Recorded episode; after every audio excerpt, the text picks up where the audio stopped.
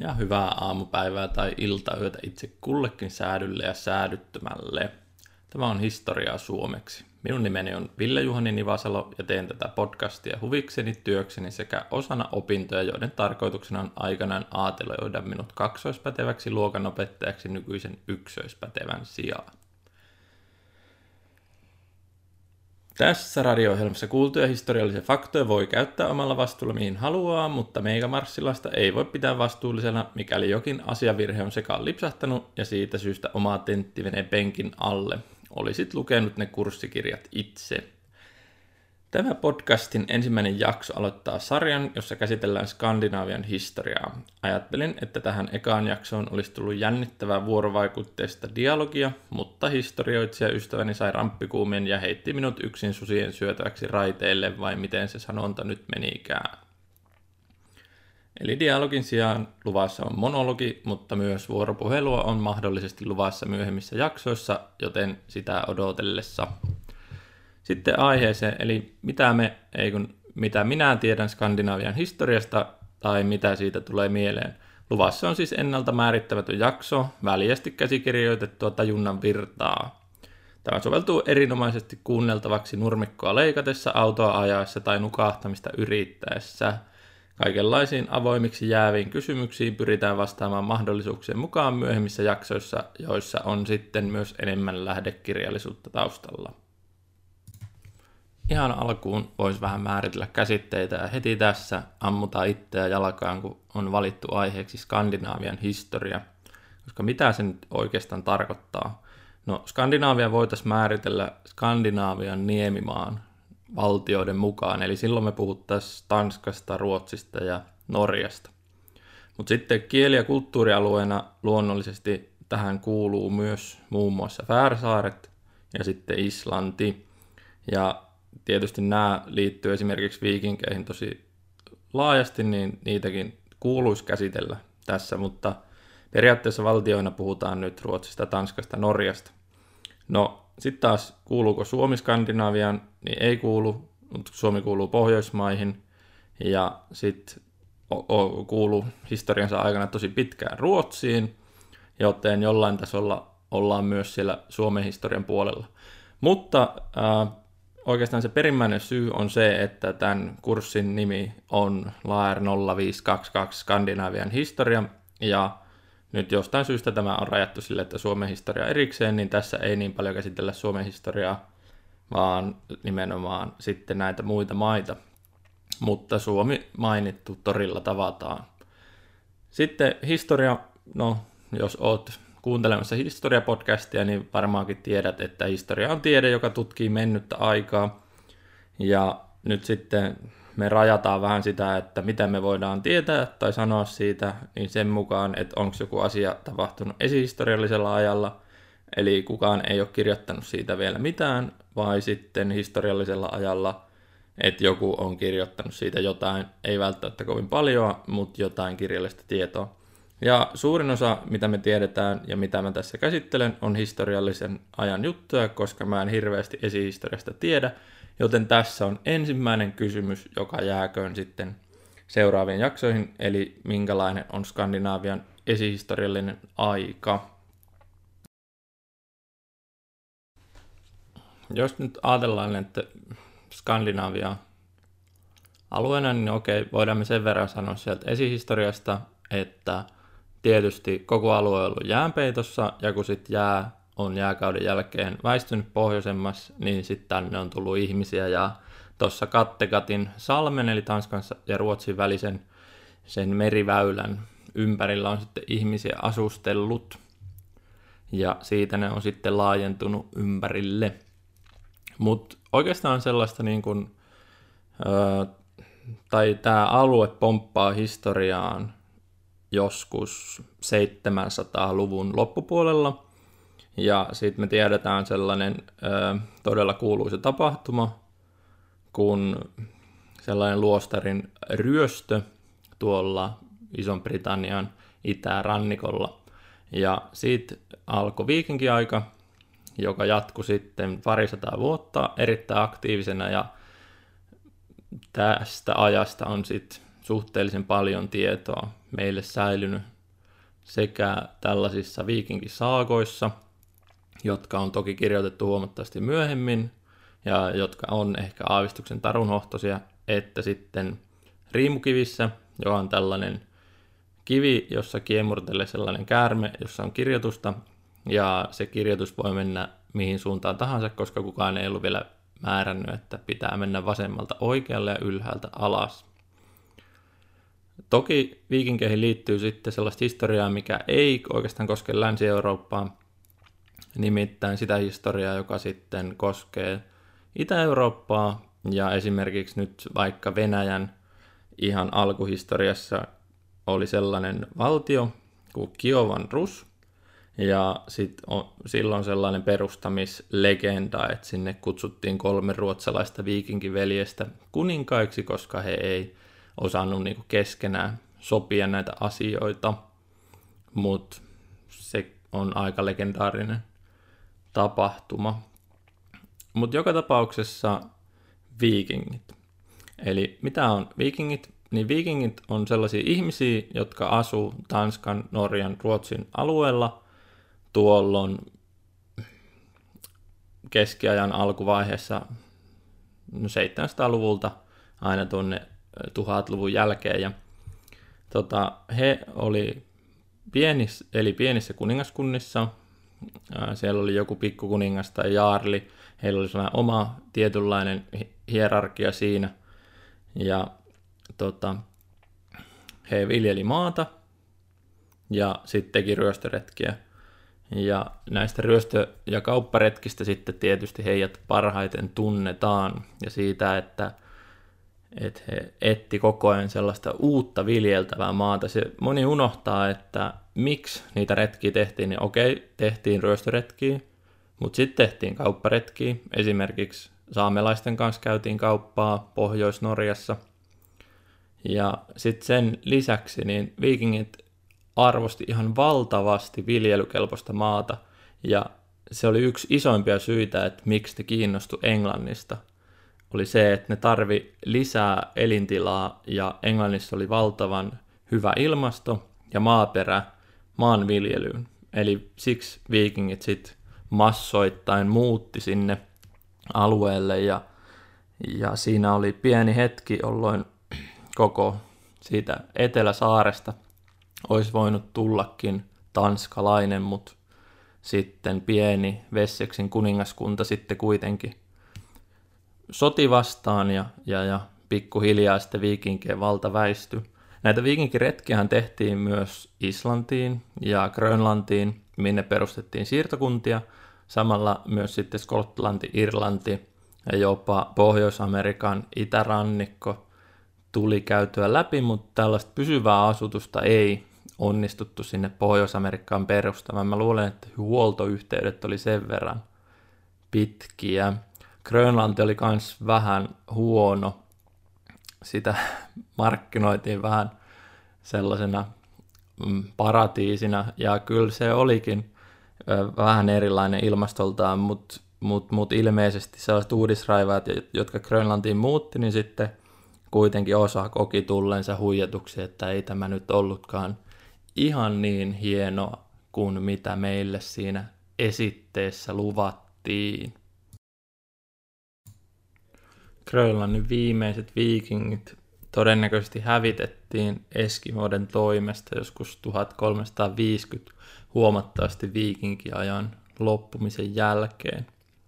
Nämä löytöretket meni myös itäänpäin ja siellä oli erityisesti ruotsalaiset, jotka sitten Uppsalan seudulta liikkuisit Baltiaan ja Suomeen, mutta ennen kaikkea noit Venäjän jokia pitkin aina sitten Mustalle merelle asti, että ne joethan ei nyt ihan perille asti mene, mutta sitten ne veti niitä kelkkoja, ei kun veneitään sitten pitkin maata aina ja jatko. Ja Konstantinopolissahan Itä-Rooman keisarilla oli oma varangikaarti, eli tällainen viikingeistä palkkasutureista koostuva henkivartiostojoukko. Sieltä Konstantinopolista on löydetty sellainen kaiteeseen kiveen kaiverrettu teksti, missä lukee, että suomennettuna, että Halfdan oli täällä. Joten siitä tiedämme, että Halfdan oli siellä joskus tuhat vuotta sitten. Ihan mielenkiintoista sinällään. No, viikingeistä voisi jauhaa vaikka kuinka paljon, mutta ehkä mä otan ne tarkemmin sitten vielä, tai en ehkä tarkemmin, mutta sanotaan, että eri näkökulmasta tämän podcastin seuraavassa jaksossa. Ja mennään vähän eteenpäin.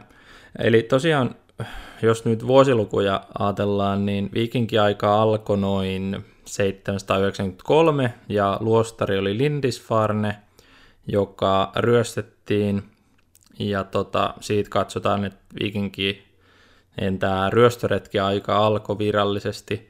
Ja sitten joskus 1055 tai 1050 tienoilla, en nyt muista tarkkaa, enkä taistelun nimeä, olisiko Hastingsin taistelu sitten ollut, niin viikinki aika sitten päätty. Eli siihen väliin tämä sitten sijoittuu. Sitten lähdetään eteenpäin, niin, niin, niin ää, Tanska kääntyi oikeastaan ekana kristityksi, sitten Norja, Ruotsi ihan viimeisenä. Uppsalassa on pidetty kunnon pakanakarkeloita vielä siinä noin 1070 ennen kuin sitten Ruotsistakin tuli kristillinen valtio. Mutta Tanska oli näistä kolmesta suurin ja sillä oli eniten, siellä oli ensinnäkin eniten ihmisiä ja sitten se oli myös tälle Euroopan poliittisessa kontekstissa kaikista merkittävin.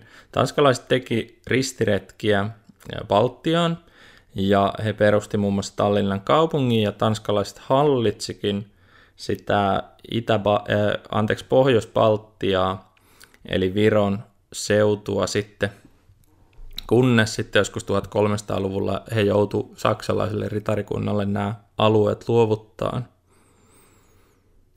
Siinä 1400-luvun just ennen niin Ruotsi, Tanska ja Norja solmi sellaisen Kalmarin unioniliiton, eli käytännössä tällaisen kuningatar Kristiinan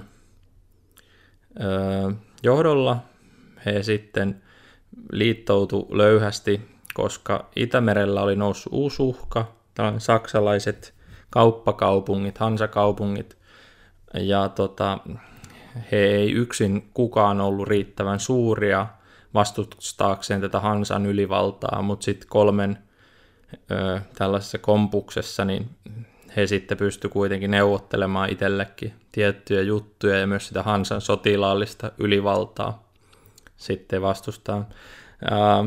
Tämä toimi, tämä Kalmarin unioni, vähän silleen vaihtelevasti. Aluksi ihan hyvin, mutta ei siitä ikinä tullut sellaista liittovaltiota. Kaikki piti vähän kiinni omista jutuistaan ja sitten oli tosi vaikea saada uusi hallitsija hyväksytettyä kaikilla kolmella. Ja no ei se, se ei oikein toiminut. Sitten äh, kaikkihan kärjistyi sitten, kun Tanskan kuningas Kristian niin äh, surmautti Ruotsissa ison joukon aatelisia, kun Ruotsi oli päättänyt, että me ei enää kuuluta tähän, ja tähän tapahtui silloin joskus 1500 18 ehkä Tukholman verilöyly.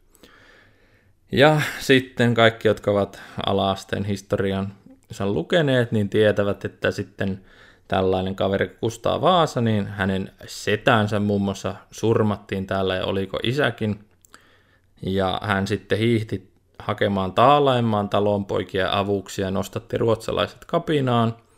Ja sitten Hansaliitolta lainattujen varojen turvin voitti tanskalaiset ja ajoi tanskalaiset pois Ruotsista. Kustaalla oli kova rahapula, joten hän sitten toteutti uskon puhdistuksen, että sai sulattaa kirkonkellot kanunan kuuliksi. No, äh, tälleen karrikoiden. Mutta kuitenkin siis äh, otti kirkon omaisuuden valtiolle. Ja näin sitten Ruotsista tuli hyvin varhaisessa vaiheessa protestanttinen valtio. No, tietysti Kustaan kautta myös Suomen kuviot tulee enemmän kuin mukaan. Toki ollaan oltu jo monta sataa vuotta osa Ruotsia, mutta Kustaa sitten uudisti hieman Suomenkin alueita, mutta en nyt sen tarkemmin mene sitten.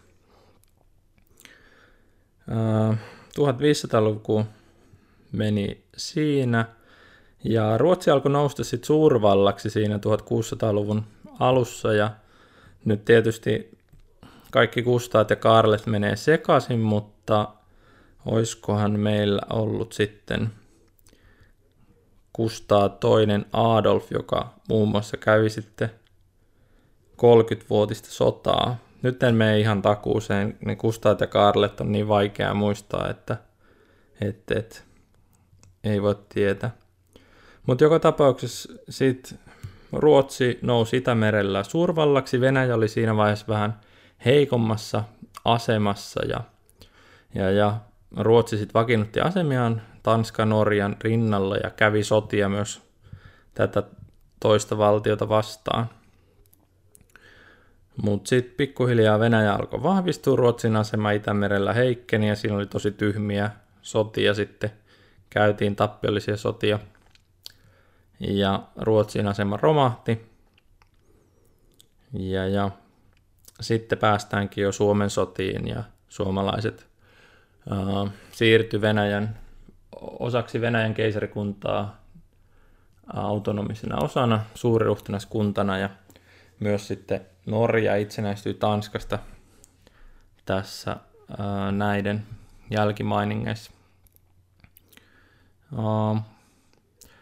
Nyt sitten tullaan taas sellaiseen osa-alueeseen historiassa, jossa en voi sanoa, että olisin mitenkään merkittävän suuri asiantuntija ja varmaan täytyy just tätä aluetta sitten tarkemmin tutkia, kun teen tuota seuraavaa jaksoa. 1900-luvun Ruotsi ja Norjakin tietysti ja Tanska, niin tietysti mikään näistä valtioista ei ollut sille suoranaisena osapuolena toisessa maailmansodassa tai ensimmäisessäkään ja tietyllä tavalla se oli sellaista ihan hyvää talouskasvun aikaa. Toki kaikki oli toisessa maailmansodassa Tanska ja Norja oli, oli natsien miehittämiä, Ruotsikin tietyllä tavalla rautasaappaan alla siinä oli, mutta, mutta selviytyvät kuitenkin sitten ilman sotatoimia. Ja 60-luvulla Norjassa tehtiin valtavan tärkeä poliittinen päätös pitää öljyvarannot tai öljyyhtiö kansallisena.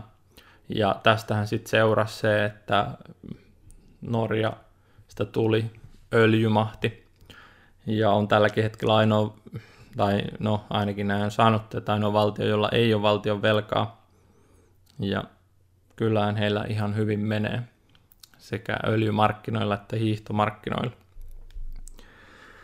Jeps, eli siinä lyhykäisyydessään olisi Skandinaavian maiden, eli nyt puhutaan Tanska, Ruotsi, Norja historiasta.